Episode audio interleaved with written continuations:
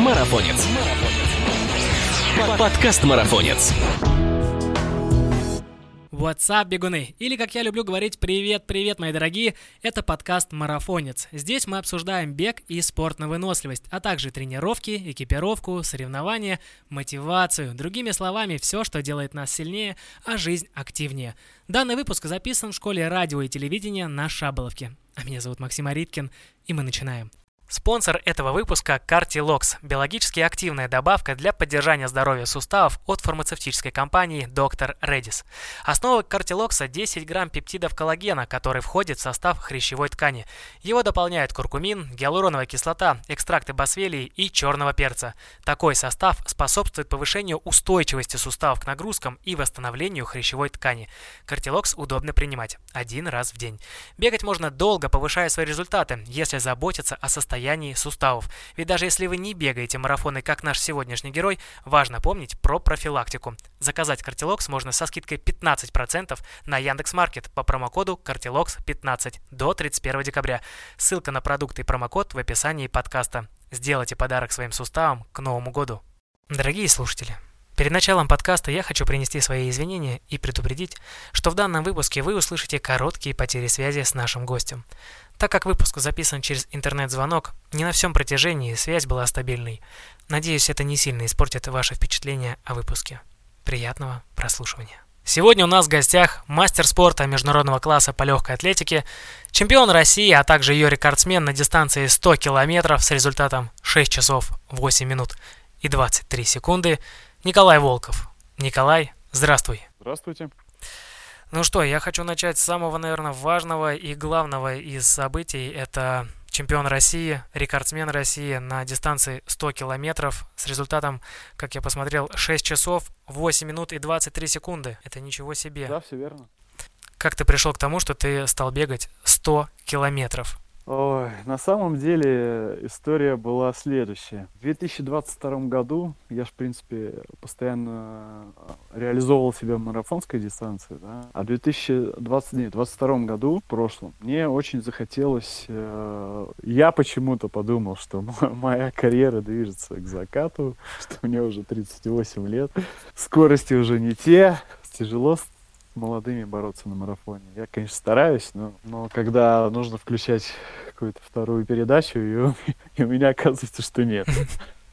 Ну и, в общем, я подумал, что нужно попробовать. Я давно уже посматривал на 100 километров. Нужно попробовать пробежать дистанцию длиннее, чем марафон. Пробежав, тогда это был пермский, пермский марафон, где, который я выиграл. А мы с тренером обсудили, поговорили, решили, что, сказал Сергей, давай. А через месяц у нас чемпионат России на 100 километров, мы будем к нему готовиться. Ну, готовиться это, конечно, громко сказано, потому что за месяц готовиться к 100 километрам это несерьезно. И мы решили, что мы на марафонской подготовке, которая у нас тогда была достаточно серьезная, потому что, как известно, я являюсь человеком, который бегает больше всех, даже больше, больше некоторых ультрамарафонцев. То, что в марафоне.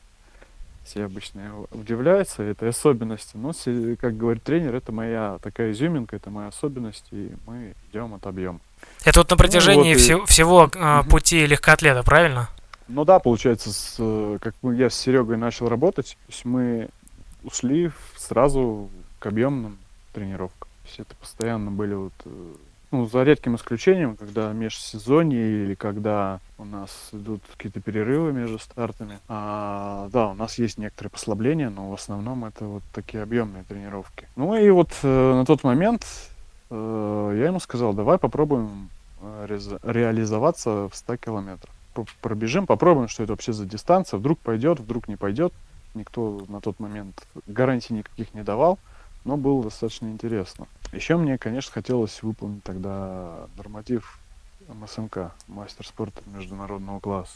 Да, серьезная заявка. То есть это меня мотивировало на тот момент на эту дистанцию. Я бы не сказал, что больше меня мотивировал это чемпион России, звание чемпиона России, сколько вот именно МСМК выполнить. И мы с ним договорились, что мы побежим ровно по 4 минуты.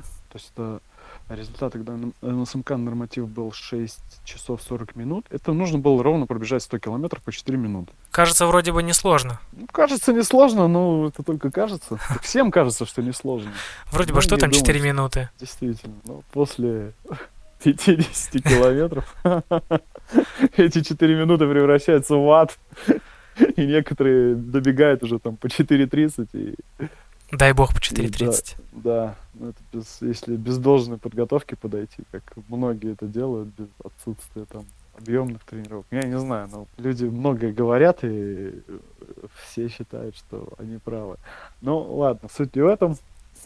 То есть, получается, ты готовился к первой сотке за месяц? Э, мы с Сергеем, ну, как я и сказал ранее, мы решили, что мы к ней будем готовиться просто на основании того, что мы уже имеем на марафонской подготовке. Но тогда марафонская подготовка была э, плотная, плодотворная, без травм, без каких-то выпадов с тренировочного процесса. Ну, в двадцатом году, да. Ой, в двадцать втором году, да. Да. Когда было все более-менее в порядке, это был год, я пробежал три марафона.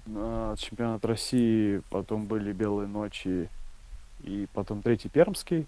Ну, конечно, первые два марафона у меня э, не очень удачно сложились, там по некоторым, по своим обстоятельствам. Uh-huh. А так, да, сезон был достаточно неплохой. То есть мне удалось быть вторым на белых ночах, вслед за чемпионом Русланом Хорошиловым на тот момент, выиграть в Перми и вот подойти к 100 километрам. Это, ну, это был больше как, а, как говорят, шалость. Шалость на 100 километров? Авантюра, да, ну, можно так назвать. Когда ты бегаешь там, по 250-260 километров в неделю, то есть ты уверен в том, что пробежать, стоять 100 километров, мне ну, были, конечно, какие-то, ну, я не знаю, дадим это 3, 2-3 процента, что вдруг у меня там что-то не получится. Ты как-то говорил о том, что удивляешься, как люди бегут спустя неделю следующий марафон, хотя сам Очень хотя сам э, сделал первую сотку спустя месяц, как тебе эта идея пришла. А еще, помимо всего ну, прочего, спустя год э, улучшил результат свой и установил рекорд России, накладывая это еще на э, травму, которую ты получил. Да, но здесь я делаю следующую оговорку. Месяц это вполне достаточно, чтобы после марафона восстановиться более-менее.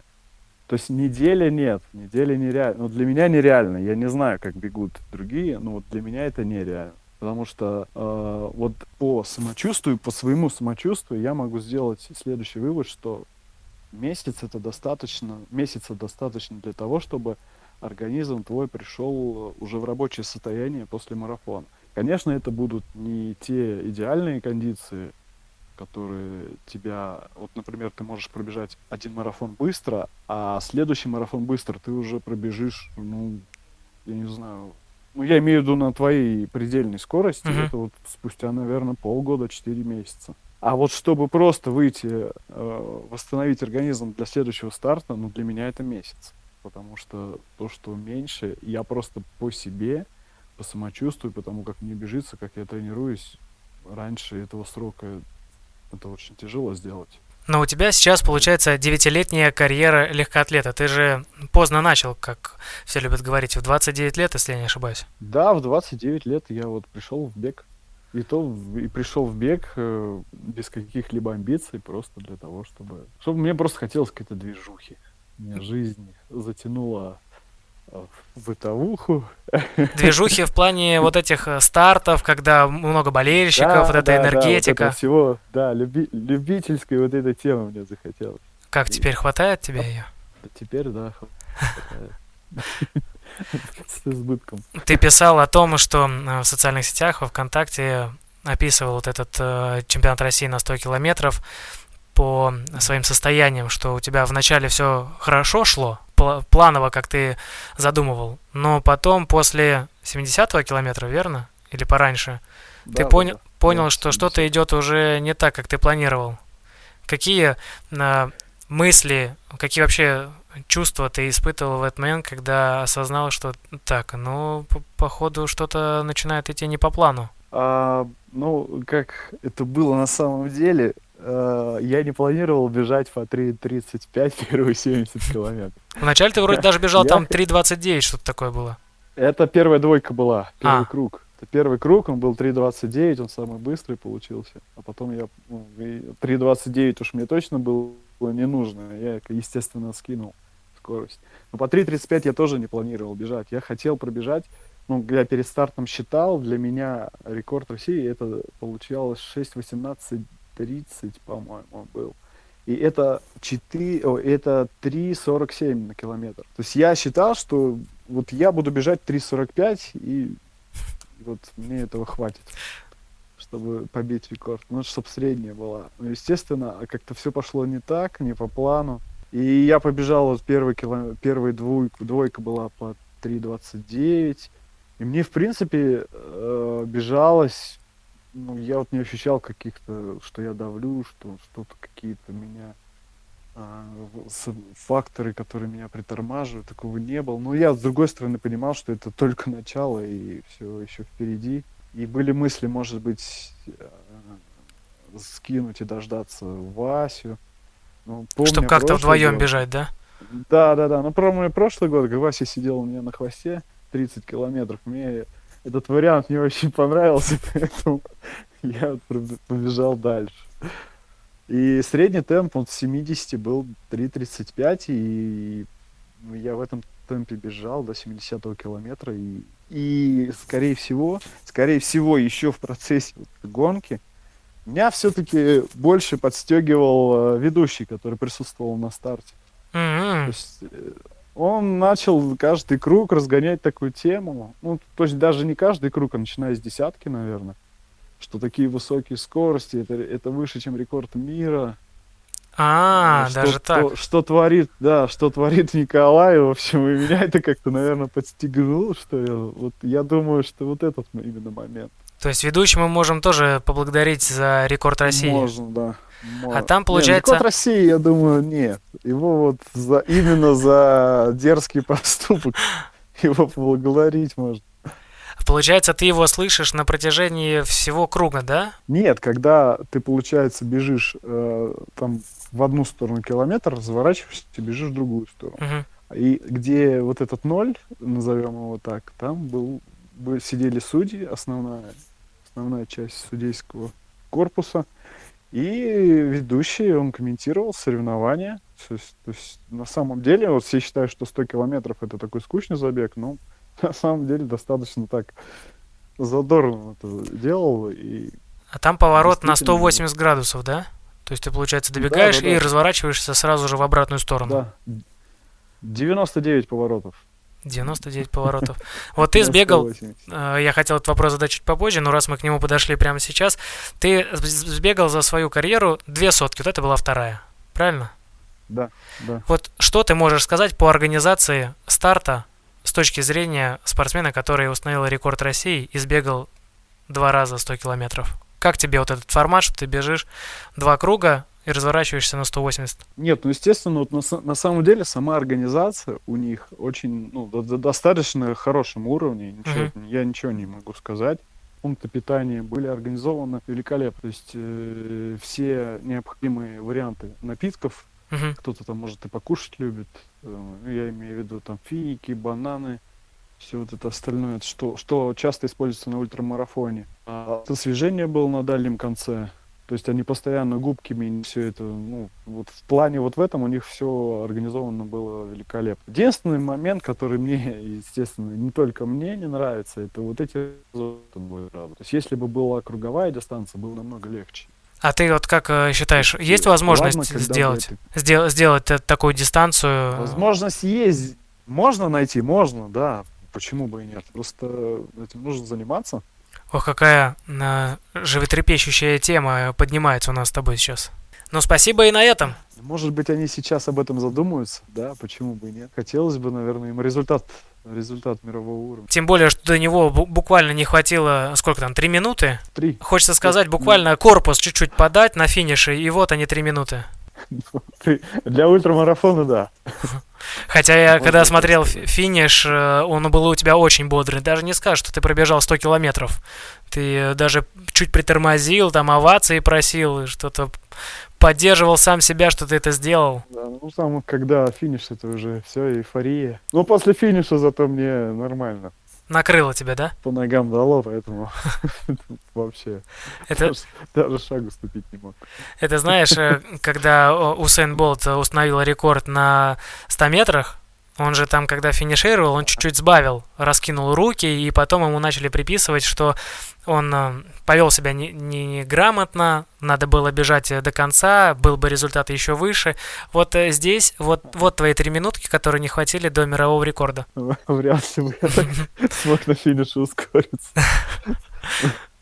Чуть-чуть не хватило, представляешь? Вот э, овации надо было делать после финиша. Ну да, да, да. Учту, учту на будущее.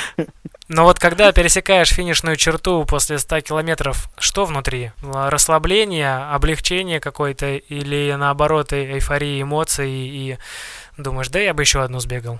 На самом деле эйфории точно никакой нет, потому что ты, ты такой опустошенный, все эмоции остались там, и в тебя всего так трясет и колотит. Ну, хотя ты внутренне ты радуешься, ты понимаешь, что ты победил, ты преодолел дистанцию. Но организм настолько истощен, что он тебе твою всю радость компенсирует даже в минус.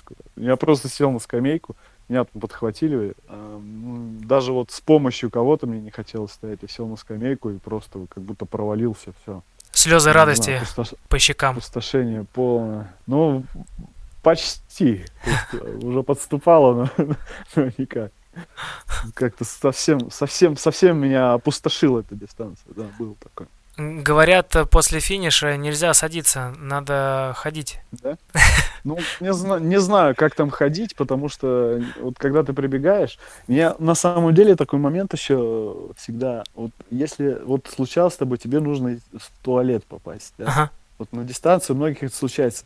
Если это происходит, например, до 50 километра, еще, наверное, да. А если это после 50 то вот эти ощущения, когда ты останавливаешься после 100 километров, и ты не можешь просто даже шагнуть вперед, я не знаю, как это физиологически описать, но это вот просто ты прибегаешь, ты вроде только что бежал, бежал 100 километров, ты прибегаешь, ты вот встаешь, организм, я не знаю, то ли он переключается, и дальше дальше просто ну, вообще никакого движения не сделал.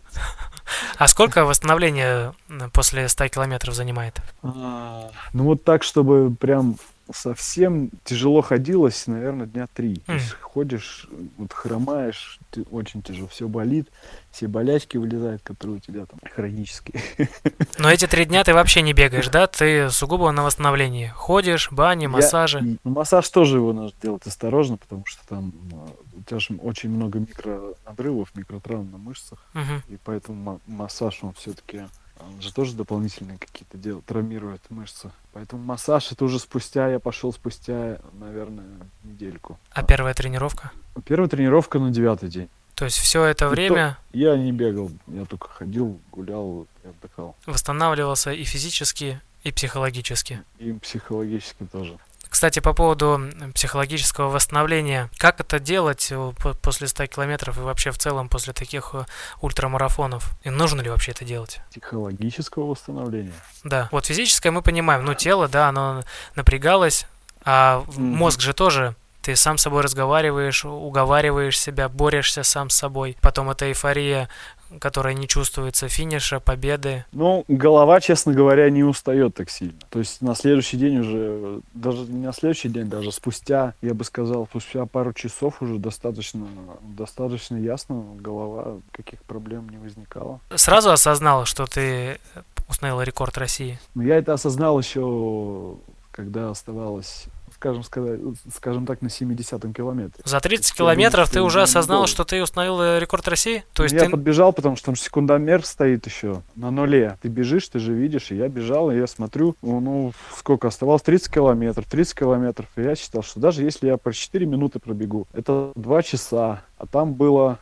если мне память не изменяет, то ли 4.05. Я ну, считал, то есть с лихвой. Мне... Я даже если завалю, да, что запас есть, я даже завалю темп, что я должен пробежать без проблем. Ну, естественно, остав... оставались какие-то варианты на форс-мажорные обстоятельства. В принципе, я понимал, что, что российский рекорд я должен побить. А как думаешь, если бы ты не видел этого времени, было бы быстрее? Было бы сложнее. А быстрее? Быстрее нет. Нет, не было быстрее? Нет, быстрее нет. Потому что э, на 70 после 70 километра там э, сразу возникли ощущения, первые звоночки, появились мышцы, начало сводить. Ты и... писал, что ты там магнезию хотел добыть, и она волшебным образом да, у тебя да, оказалась. Да, да, да, волшебным образом оказалась у меня в руках. Потом э, напитки тонизирующие. Кофеин, а потом в конце пошли энергетические, Red Bull. Red Bull даже? Да, там Red Bull, да, Red Bull пьют. Да. Ну, это как там же таурин, кофеин. Угу. Помогает? Наверное. Не знаю, честно говоря, не, не знаю вообще, что мне там помогло. Вера в себя. Я о чем не думаю. И ведущий. Заливаю. Да, ведущий вообще красавчик. Заливаешь в себя уже все, что, все, что только можно обезбо... на обезболивающих. А как часто происходит питание на 100 километрах? Через сколько? Я начал по каждые 4 километра поначалу. Я вот пил, наверное, до сороковки, сорокового километра я пил каждые 4 километра. И потом я просто понял, что я хочу хочу больше. Уже каждые 2 километра просил изотоник. Гели были у меня каждые 10, 10 километров тоже до 70 а потом уже все спуталось. Наверное, э, уже каждые 5 километров гели пошли. Потом гели добавлялись в изотоник, разводились, ну, в общем.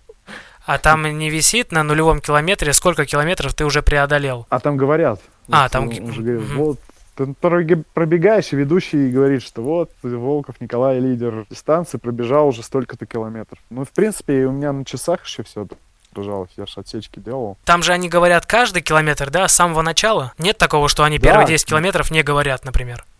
Нет, нет, нет, там вот, ну, он, он так комментируют, что вот э, первые два километра, первый круг, там каждый круг два километра. Он говорит, первый круг дистанции пробежал. Лучше, наверное, таку... первые километров 20-30 вообще не, не комментировать, не говорить, сколько кругов ты пробежал. Думаешь, блин, это мне да. еще 80 километров бежать. А ты и так будешь это осмыслять. Ну да, ты это будешь осмыслять сам собой в, в разговоре, но другие об этом не будут знать. А так ты бежишь, все об этом знают, и ты об этом знаешь, и думаешь, блин, мне реально, мне еще 80 километров э, бежать. Еще на 180 градусов разворачиваться. На самом деле такие мысли постоянно. Вот на первой части дистанции, когда ты, ты же пробежал 20, пробежал 30, и ты думаешь, блин, еще 80 или еще 70.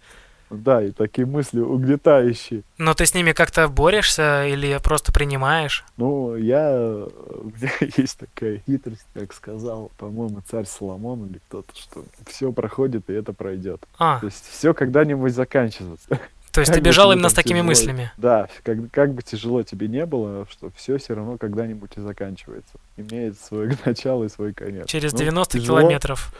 Ну да, пусть это 90 километров, но это все равно имеет, все это закончится все равно рано или поздно. Ничего вот, себе. Да, вот так, таки, так, так я себя мотивировал. А после ну, не ста... мотивировал, а поддерживал. Хорошая мотивация и поддержка себя. Была хорошая вообще поддержка со стороны болельщиков? Ну, такая, я скажу, камерная э, атмосфера там царит, потому что 100 километров, э, там в основном это тренер, э, спортсмены, часто еще с, семей, с семьями приходят, приезжают. И группа поддержки, это люди, которые помогают по тебя там кормить, да, на дистанции. А вообще вот сколько? По поводу поддержки, вот в принципе, а, когда вот как раз 70-е, 75-е самый тяжелый момент наступил, и там вот действительно был такой момент, что все, кто был там, присутствовал, все, все меня гнали вперед. То типа, Коля такого, такое бывает раз в жизни. Это уж точно. Побить.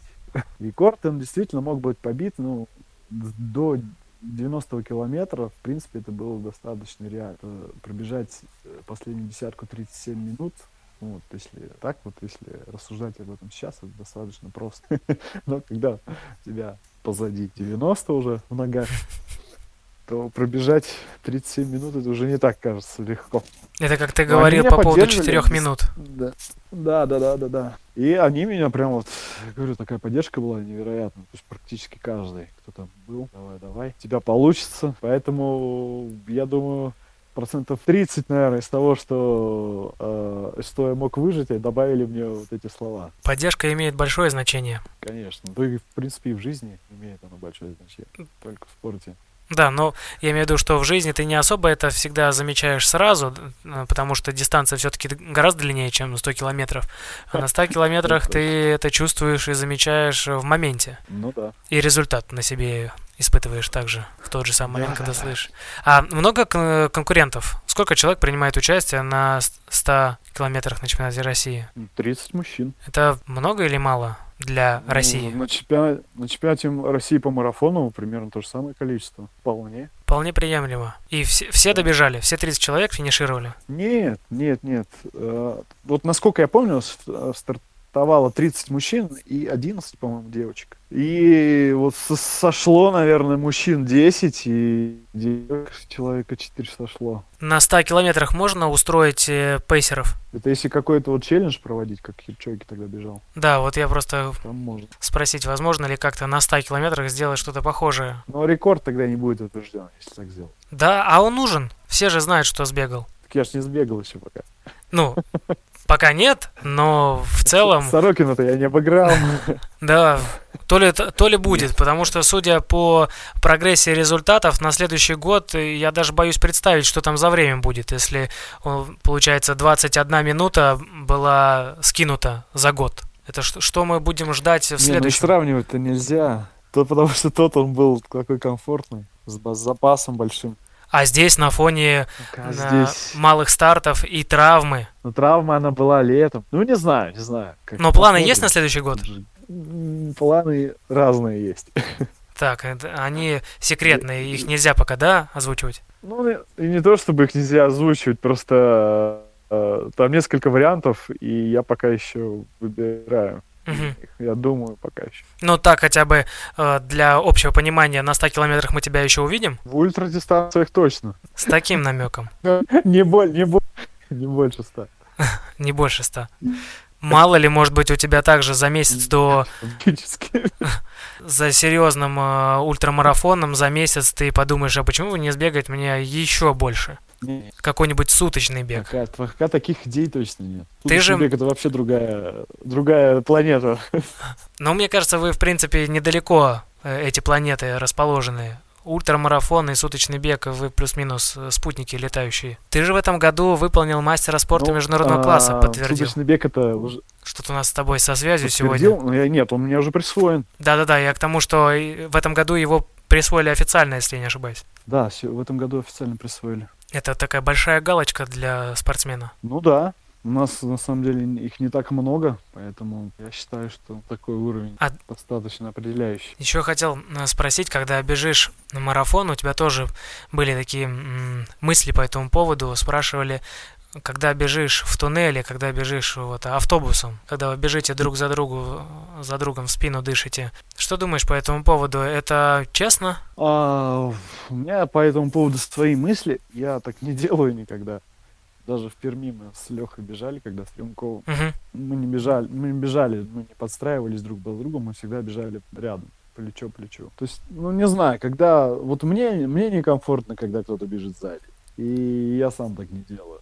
А, Ну, естественно, знаем примеры, люди, которые так делают постоянно, Мгм. просто потом за счет финиша выигрывают. А Ну, почему это ну, тяжело? Почему это тяжело, не знаю. То есть ты Может тоже быть, говорил о том, что- что тяжело тянуть кого-то, когда бежит за тобой кто-то, и вот ты бежишь в лидерах, это тяжело. Ну, возможно, как я понимаю, тяжело с точки зрения психологии. Бежишь, ты там работаешь, пыхтишь. Ну, первый же он на себя и ветер берет. Второй же. А второй э, считается, что он бежит, он на часы не смотрит, он курит, отдыхает, за темпом не следит. Как, как ты бежишь, работаешь, э, тянешь его за собой. Ну, у велосипедистов это драфтингом, по-моему, называется. В беге это, конечно, так не работает. Нет вот этих всех потоков воздуха, которые но здесь есть, э, говорю, вот фактор ветра, ветра, который воспринимает на себя впереди бегущий атлет. А так как э, марафон и ультрамарафон это дистанции, которые проводятся на открытой местности, то есть, то есть это фактор периодически является решающим. Ну, с психологической точки зрения тяжело тянуть, потому что ты думаешь, что он в любой момент выскочит и сейчас тебя обгонит. Вот. Я думаю только по этому поводу. Что ты его не видишь, Что, эффект неожиданности. Да, ты, ты его, во-первых, не видишь, э, во-вторых, э, многие, ну как э, мы бежали тогда марафон, на, пя- на пятки наступают, там, Ой, неприятно. Подрез, подрезал, бывает на, на пунктах питания подрезают люди, когда в пачке. Когда вот эти поребрики, бордюры оббегаешь, да, тоже может человек как-то перестроиться, тебя там поджать. Травмоопасно. очень комфортно. Ну, во-первых, да, травмоопасно. Во-вторых, э, ты когда бежишь, тебе же удобно, когда ты свободно передвигаешься. Не когда ты нужно смотреть, кто там куда сместился. Или еще что и есть у меня еще такая мысль, что людям, которые тренируются одни, всегда, им комфортно бежать впереди. То есть, а люди, которые тренируются в команде все время, вот им комфортно сидеть. Ну, я как-то разговаривал по этому поводу с Димой Неделиным, он же тренируется в группе у Монастырского, и он говорит обратное, наоборот, ему комфортно бежать одному, когда он выходит на старт, и вообще без разницы, есть ли рядом кто-то или нет, он вот встал и побежал. Ну вот у меня такая же ситуация. Я не знаю, я не люблю то есть, когда ты за кем-то бежишь, мне некомфортно. Не знаю, мне как-то прям как груз с плеч падает. Есть... А ты тренируешься в одного, правильно? Да, практически всегда один. И все работы длительные, о которых ты пишешь по 30 километров, кроссы? Ну, если э, удается найти кого-то, если ты приехал в Кисловодск. Спаринг партнера. Э, удается найти кого-то на... Да, кто в таком же темпе готов пробежать, то да. Но я еще не люблю бегать э, с кем-то, потому что когда ты человеком начинаешь бежать, он может э, бежать быстрее. Угу. Тебе приходится постоянно его одергивать. Не надо, не надо, не надо. Давай побежали вместе. Угу. Ну, тоже такой еще момент. Приходится уговаривать. Ты его позвал, все, а он все... еще и... Да. Он еще наяривает. Да, он еще и хочет да, показать да, себя. Что это тут, чемпион а такие, России? Кстати, очень часто, очень, очень часто такие люди встречаются на самом деле. Вот как их называют короли тренировок. А, даже такой термин есть, короли тренировок? Есть короли тренировок, да. Люди, которые на тренировках всегда бегают быстрее, чем нужно, а на стартах не могут себя реализовать. Да. Есть такой термин. Это как эм, э, есть Die Hard, который проводится в Москве и в некоторых других городах. Есть ребята, которые готовятся к Die Hard как к старту. То есть они выходят на длительную пробежку и бегут как соревнование. То есть для них это вот как серьезный старт. Есть такие. Их немного, Я тоже такой слышал, но есть. Да. Ну вот говорили же, кто-то из тренеров, э, по-моему, говорил, что Hard э, считает, что это вредное изобретение, потому что люди, которые туда приходят, вроде как потренироваться, в итоге все это заканчивается какой-то зарубой, которой не должно было быть. А ты бегал когда-нибудь Die Hard? Ни, ни разу не ходил. Я рекомендую. Да, сходи как-нибудь. Э, особенно обратно, обратная дистанция, когда там же она круговая, получается, вы добегаете, разворачиваетесь и бежите обратно. И вот эта вот вторая часть, ага. когда бежите обратно, она самая сладкая. Вот как раз там и начинается вот эта заруба. Потому что раньше были правила, что все бежали ровно всю дистанцию, не было такого увеличения темпа. То есть бежали и бежали ровно. А потом правила немножечко изменились, и группа стала делиться на тех, кто бежит так же, как и бежал, и на тех, кто начинает втапливать. И вот там начинается прям рубилово. То есть для людей это... Ну это, я так понимаю, речь идет о Москве. А, ну вот в Питере я, к сожалению, не бегал, не знаю, но в Москве да, в Москве это есть.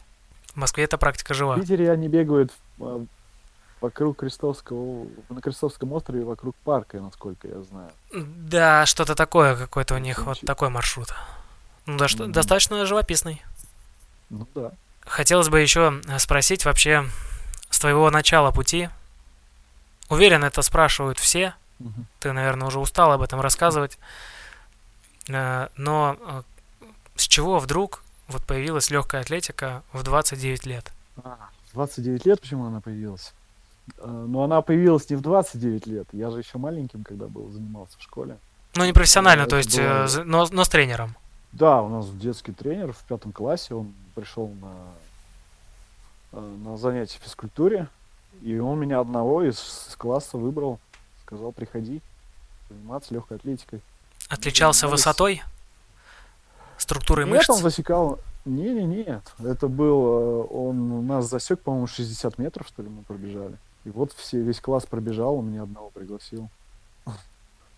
Показательно. И, и, Только я потом на следующей неделе сломал руку. И на два месяца... Хорошие, хорошие впечатления о легкой атлетике у тебя сложились. Да, в гипс попал. Пришел на легкую атлетику только спустя два месяца. Он уже меня, естественно, забыл. Я я вот, я говорю, я пришел, вы меня тогда пригласили. Он такой, а ты кто, говорит, такой? Я говорю, ну как же, вы же меня пригласили. Он такой, ну ладно, говорит, давай, раздевайся. Ну вот так я в пятом классе попал. Это точно на легкую И... атлетику ты пришел? Да, на легкую. Раздевайся, ну, правда, врачи обычно говорят. Ну, раздевайся, имеешь в виду одежду, переодевайся. И вот у нас, ну я, конечно, вот эти все длинные дистанции не бегал, это были... У нас Борис Михайлович Буряков, он очень много подготовил многоборцев на самом деле, таких ребят, которые достаточно известные были в российском. Ну, я не помню, как в мужском, но в молодежке точно выступали. Поэтому мы, его тренировки отличались тем разнообразием. Это прыжки в длину, тройным прыжки, в высоту, Познакомил Ведро, тебя с легкой атлетикой. Да. Я даже копье метал, диск. Я вот только из легкой атлетики шестом не прыгал и молот, наверное. Остальное я все пробовал. Ну, какие твои Но годы? Я не, отли... я, я не отличался какой-то мощной фактурой тогда. И, в принципе, то, что мне давалось, это вот прыжки в высоту. Я тогда прыгал. И это на, на Санкт-Петербурге тогда был вторым, что ли, в седьмом классе. Ого. На чемпионате. Да. И ну, прыжковые вот эти все хорошо шли в длину, тройным прыжком прыгал. Ты высокий, у тебя Бегал... длинные ноги, это отлично для таких дисциплин. Ну да, и... А вот эти все дистанции, максимально я бегал 200 метров. Ты был спринтером. То, что... Ну, можно и так сказать. Так а что же произошло? Ну, я был спринтером, не крутым же спринтером. Просто был такой среднестатистический школьник, который бегает. У меня не было задатков скоростных. Там были ребята, вот даже у нас э, в секции, которые... Вот он пришел, мы там разминаемся, что-то тянемся. А он сидит просто на скамейке, раз, вот там Борис Михайлович говорит, давайте теперь по 60 бегать. А, нет, там 60 не было, это школьный зал, там метров или 20, или 30, что ли, бегать. О, тяжелые условия. И вот Артем встает просто без разминки, без всего, и всех хлоп. Всех, кто там до этого 30 минут тренировался, он просто сидел на скамейке. Вот это вот, вот это да, это прямая задатка. Ну пока молодой, можно так грешить разминкой. Да, да, он порв... сейчас бы он порвался просто и все. Вот, и до девятого класса я занимался вот легкой атлетикой. Два раза в неделю посещал. Два-три раза. До девятого класса, а потом забросил. Да, потом легкую атлетику я забросил. До 20 лет? футболист футболистом, да.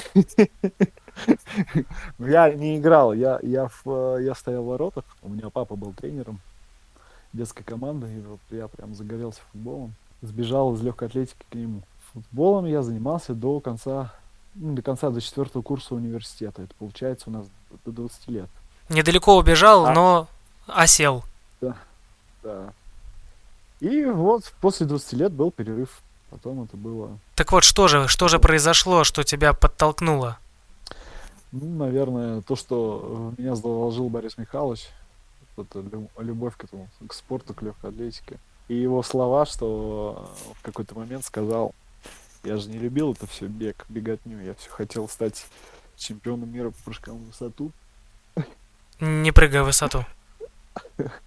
Не, почему? Я, ну, я говорю, мы вот не занимались чем-то конкретным. Мы почему-то в прыжки в высоту меня тогда прям впечатлили. Завораживали. Завораживали, да, вот это все как бежишь, там через план прыгаешь. Ну, прям, не знаю, прям вот думал, что все это. Я, я что-то был роста небольшого. Я когда вы в городе вторым стал, а на следующий год все выросли. Хм.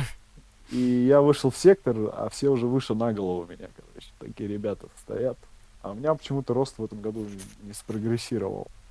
Ну, естественно, они меня обыграли, я четвертым уже стал в следующих соревнованиях. Четвертым это еще не так далеко. Да, но я понимал, что рост меня лимитирует, и мне нужно расти. Я читал какие-то книги, чтобы как вырасти. Ну, в общем, было, тогда был такой период забавный. Вот, и, а он мне тогда сказал, Коля, тебе нужно бегать длинные дистанции. Хотя мы, я говорю, мы не тренировали их. Мы эти длинные дистанции не тренировали, мы никак их не затрагивали. Хотя и я предполагаю, что были такие соревнования, чемпионат Точнинского района, а там манеж был достаточно такой, ну, по сравнению с тем, что сейчас манежи, вот эти по 200-метровый круг, там был круг 50 метров и без виражей. Ух ты. И мы бежали там тысячу метров, это 20 кругов. Там просто барьеры поставили на Пипец. этих на, на углах. Мы бежали тысячу метров, 20 кругов. А, а он меня просто так поставил на, на это, на удачу. А, и, в общем, там бежала какая-то девочка, чемпионка области, а она была меня старше на год. И получилось так, что должна была, в общем, там стоял ее тренер и тренер мой. И вот они, все, Коля, давай, а он, там, я не помню, как ее звали, тренер ее тупо, она меня вот таки не, обыгра... не обыграла. И он мне тогда сказал, что, Коля, тебе нужно бегать длинные дистанции. А ты помнишь э, результат свой? на этом основании. Это было очень давно. Интересно было бы посмотреть Я ему результат сказал, на что я не метров хочу бегать. на 50-метровом круге. Я не думаю, что там был выдающийся какой-то результат. Не знаю. Ну, в общем, он мне сказал, что бегать этот. Я ему, я ему ответил, что я не хочу бегать длинные дистанции, я хочу прыгать в высоту. Ну, И по- вот на этом, в принципе, э, закончилось. Но потом 5 Да, июля тебе исполнилось детская. 29 лет, и ты подумал, что тебе не хватает эмоций. Да. Э- эмоции меня почему-то вот зарядила Сочинская Олимпиада. На эмоции. Вот, м, как, я помню даже эту марафонскую гонку лыжную, когда Легков выиграл. Черноусов второй и... Нет, Валикжанин второй, Черноусов третий. И вот как, не знаю, вот как эта Олимпиада это прошла, я думаю, там все зарядились. Все, кто в стране. Эмоциями какие-то положительные. И мне просто, вот, не знаю, мне почему-то кажется, что именно вот этот момент сработал я, потому что когда э, тогда в, январе, получается, 15 года я вот принял решение, что хочу снова бегать. Вспомнил свои, вспомнить э, свое прошлое. А ты же любишь э, э, лыжи, да? Ты за ними следишь, за спортсменами, за соревнованиями. В принципе, да. Лыжи, биатлон.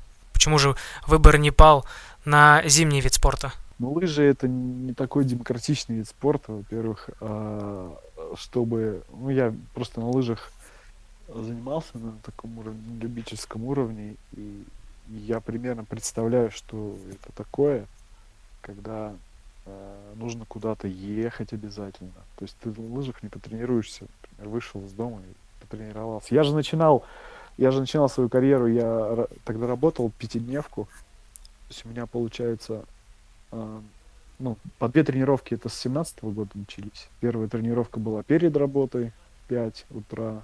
Вторая тренировка была после работы. А с лыжами бы так не получилось просто. Все. Вот это у Хотя- тебя дисциплина была. Ну, да. Ну, когда есть цель, дисциплина всегда себя найдет. В 5 утра вставать, а потом еще и вечером вторую тренировку делать. Да, да. Сейчас вот на самом деле, э, когда вот сейчас на это все смотришь, думаешь, как это вообще было реально.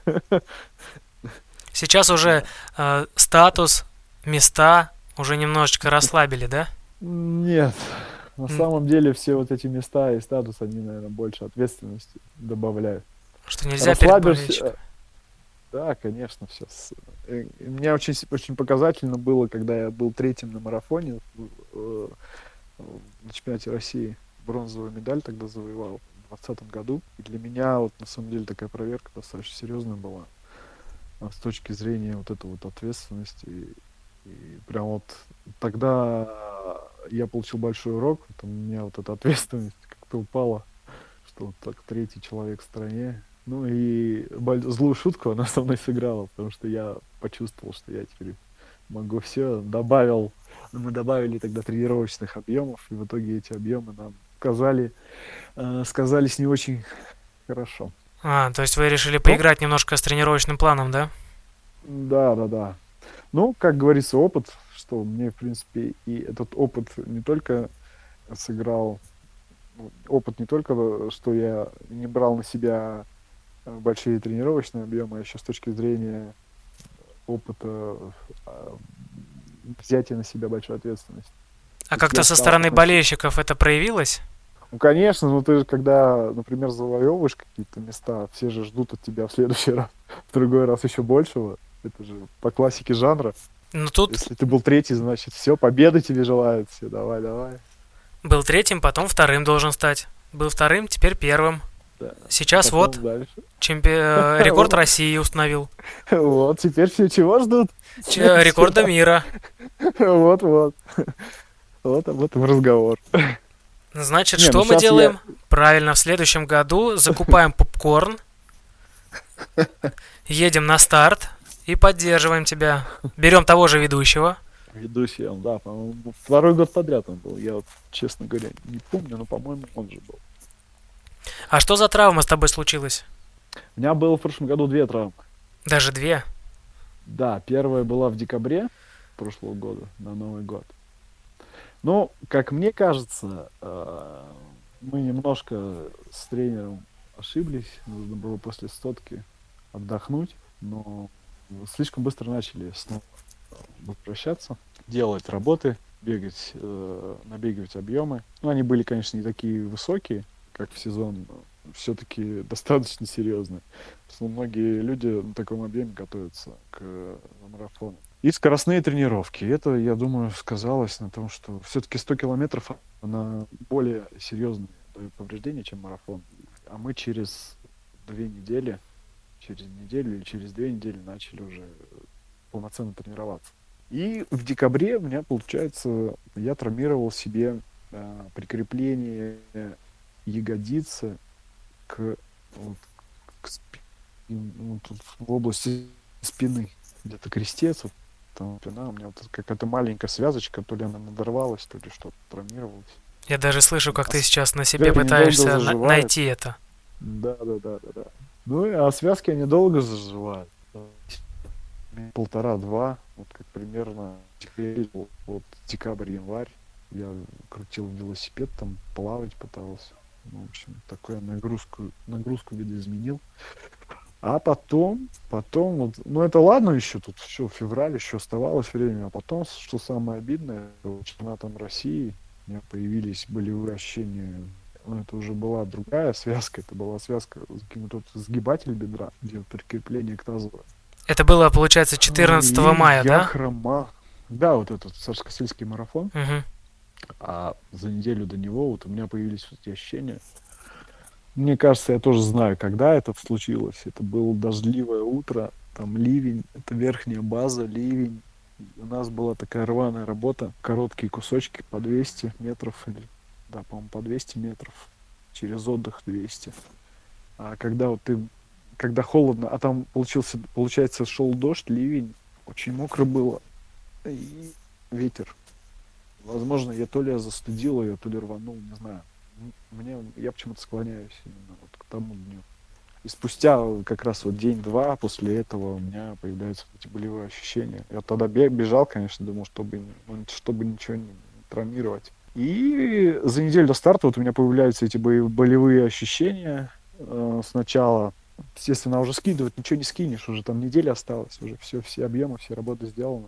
Ну да, там уже на, на отдыхе больше даже. Да, уже на отдыхе. Ну вот, я думал, ну пройдет, пройдет.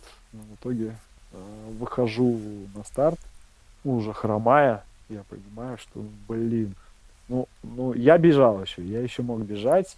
Да, это был бег такой, с, обе, оберегая ногу. Ну, это даже видели. Мне родственники приезжали поддержать. И как ты, ты не так бежал с самого начала. Я говорю, ну да. Это было заметно. Ну, и, да, это было очень заметно. И на 20-м километре мне просто было не наступить на ногу. Не то чтобы... И потом я тоже хромал месяц полтора. И вот только спустя два месяца после этого я начал бегать в июле. Да, это был июль, я поехал, я ну, начал чуть побегивать дома, потом поехал в Кисловодск готовиться к Пермскому марафону. Ты, получается, 14 мая сошел с дистанции? Да, на половинке. Это первый раз? Да нет, даже до половинку не добежал ее. Нет, это второй раз. Сейчас сходил э, в 21 году на чемпионате России. Это вот когда не вынес груз ответственности. Давил на твои плечи. И побежал со всеми на Олимпатив. На олимпийский норматив мы тогда все побежали. Не, ну у меня на самом деле тогда тендинит был на ахилловом сухожилии, поэтому тоже такой... Я не схожу, когда все в порядке. Я обычно, если схожу, это когда... Уже я край. могу просто бежать дальше. Когда уже терпеть, когда э, совсем. нечего терпеть, Всё. потому что все, ноги отказывают, уже головой не поможешь. Да, когда уже головой не поможешь, а просто э, физически не можешь передвигаться. Ну, на самом деле, по-хорошему, нужно было с России сходить, он- ее не бежать, потому что если бы я не побежал, я бы просто не довел бы свою травму до такой крайности. Потому что перед марафоном я все-таки и мог побегивать, да, иногда там какие-то... А после марафона это я ходить даже не мог. Это вот через боль. Ужасное, в общем, ощущение. Знаешь, а сейчас уже непонятно, как было бы, если бы ты сошел, если бы ты не стал бежать вообще в целом э, чемпионат России. Потому что, может быть, это наоборот. В голове в твоей тебя а, подначивало, чтобы ты больше тренировался, что перед тобой вот результаты будущие. Потому что ты писал о том, что выходя на 100 километров, твои мысли были заняты только рекордом. Да, да, да. Это было, это был, был для меня единственный положительный исход на этот сезон, потому что он был такой неоднозначный, вот чтобы как ну, у меня же публикация называется, как я спасал его. Да, Вот там серия публикаций. Вот для меня, для меня внутренне был, да, да. и внутренне для меня был только такой вариант э, удовлетворительным, потому что если бы этого не случилось, ну, осадок бы остался, хотя он так остался, потому что три минуты не хватило. когда читаешь твои посты в социальных сетях, складывается впечатление, как будто бы тебе не хватает места, чтобы описать все свои чувства, впечатления вообще о проделанной работе, тренировках и соревнованиях.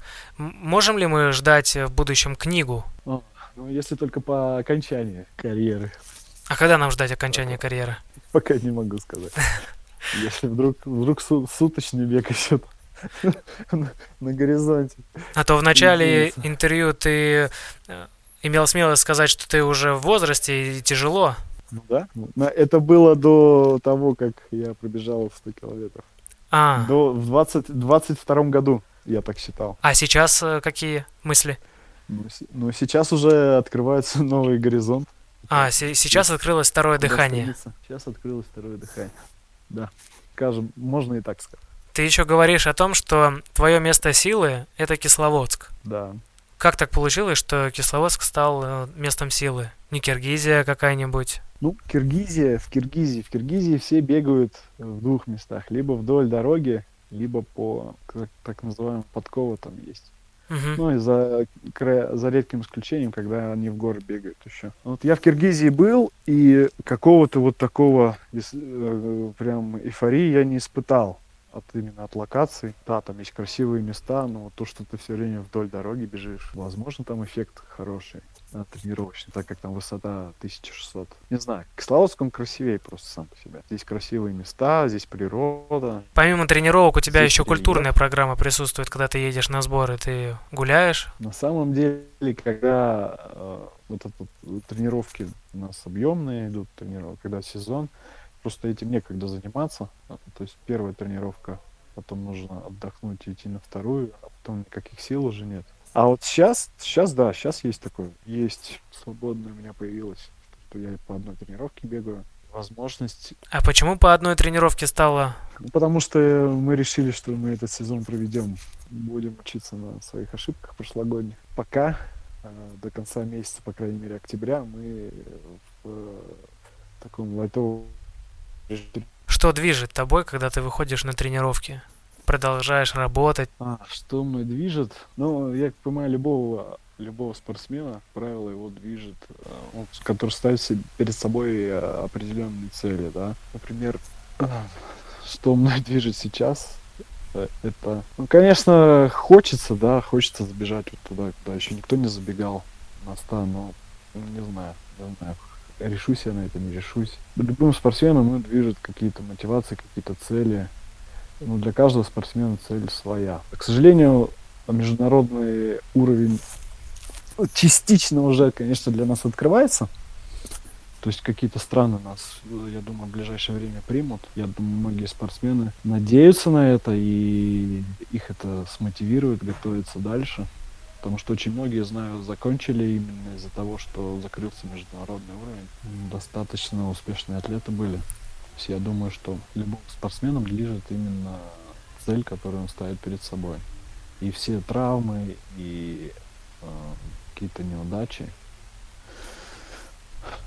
они все нивелируются только за счет того, что он идет вперед, достигая своей цели. Поправь меня, если я ошибаюсь, но внутри, пока ты говорил, сложилось такое ощущение, что либо речь идет об мировом рекорде, либо об Олимпийских играх, что звучит сейчас в России очень м, фантастически, либо о чем-то, что связано с международными стартами. Ну почему? У нас же есть альтернатива теперь Олимпийским играм. Игры дружбы, по-моему, в следующем году будут проводиться. Игры БРИКС. Ну, по крайней мере, анонсировались. Я так понимаю, по статусу и по званиям они приравниваются к Олимпиаде. Но будем надеяться, что по уровню организации, поддержки, финансированию и качеству проведения это будет что-то похожее или наравне с Олимпийскими играми. Но очень важно, чтобы у самих спортсменов в голове была твердая убежденность в том, что этот старт приравнен, и он также ответственен. Не, ну мы лукавить жить и будем, что это понятно, что это немножко другое. То, что на данный момент это все зарождается, что как это э, себя проявит впоследствии известно. Будет ли это, будут ли это соревнования действительно какого-то большого масштаба, привлекающие количество атлетов элитного уровня, либо это так и останется стартами на местном уровне. Как говорится, мир уже прежним не будет, поэтому время только покажет. А что касается меня, э, ну, если трезво оценивать себя и все, что происходит, ну да, это и, возможно, это ультрамарафоны на международном каком-то уровне, наверное. Если себя реализовывать, и, то есть это именно там, сейчас. Мне нравится вот такая цель. Я удовлетворен. Хорошо. Я думаю, болельщики твои тоже. Это, по крайней мере, говорит о том, что карьера точно не заканчивается. До конца еще очень далеко. Ну, не очень, но поборемся еще. Такой стандартный вопрос. Что бы ты сказал сам себе в начале твоего пути? Если... А, если бы я знал, что будет? Да. Да, вот все ошибки, которые ты, шишки, которые ты набил, вот оказавшись рядом с собой в начале твоего пути, что бы ты сказал? Какие бы советы ты дал? Сложно сказать. Ну, я думаю, если бы я знал, э, что со мной будет, было бы, наверное, неинтересно, поэтому ничего бы не сказал. Хорошо. А начинающим спортсменам, нашим слушателям, всей нашей аудитории, твоим болельщикам, что бы ты посоветовал, которые хотят начать легкую атлетику? Ну, это прежде всего это верить в себя, несмотря ни на что бы я им посоветовал. Потому что всякие бывают в нашей ситуации, в нашей жизни ситуации, но никогда не знаешь, к чему приведет тебя э, какое-то действие, поэтому необходимо делать то, что у тебя хорошо получается, тогда это приведет к положительному результату. Мно- много э, обещающе и так всеобъемлюще. Даже не, не только к легкой атлетике это можно отнести. Ну, конечно. Ну же, все, в принципе, все у нас повязано. Спорт и жизнь. Коль, мне было очень приятно услышать твою историю, твои впечатления, твои цели, твою мотивацию, услышать тебя, поговорить с тобой. Для меня это большая честь. Не каждый день можешь э, похвастаться, что ты разговаривал с чемпионом России и с рекордсменом, установившим э, рекорд России на дистанции 100 километров. Теперь я могу так говорить. Спасибо, что уделил нам время и рассказал свой путь. Спасибо вам. Спонсор этого выпуска – Cartilox – биологически активная добавка для поддержания здоровья суставов от фармацевтической компании Dr. Redis. Основа Cartilox – 10 грамм пептидов коллагена, который входит в состав хрящевой ткани. Его дополняют куркумин, гиалуроновая кислота, экстракты басвелии и черного перца. Такой состав способствует повышению устойчивости суставов к нагрузкам и восстановлению хрящевой ткани. Cartilox удобно принимать один раз в день. Бегать можно долго, повышая свои результаты, если заботиться о состоянии состоянии суставов. Ведь даже если вы не бегаете марафоны, как наш сегодняшний герой, важно помнить про профилактику. Заказать Картилокс можно со скидкой 15% на Яндекс.Маркет по промокоду Картилокс15 до 31 декабря. Ссылка на продукты и промокод в описании подкаста. Сделайте подарок своим суставам к Новому году. Марафонец. Подкаст Марафонец.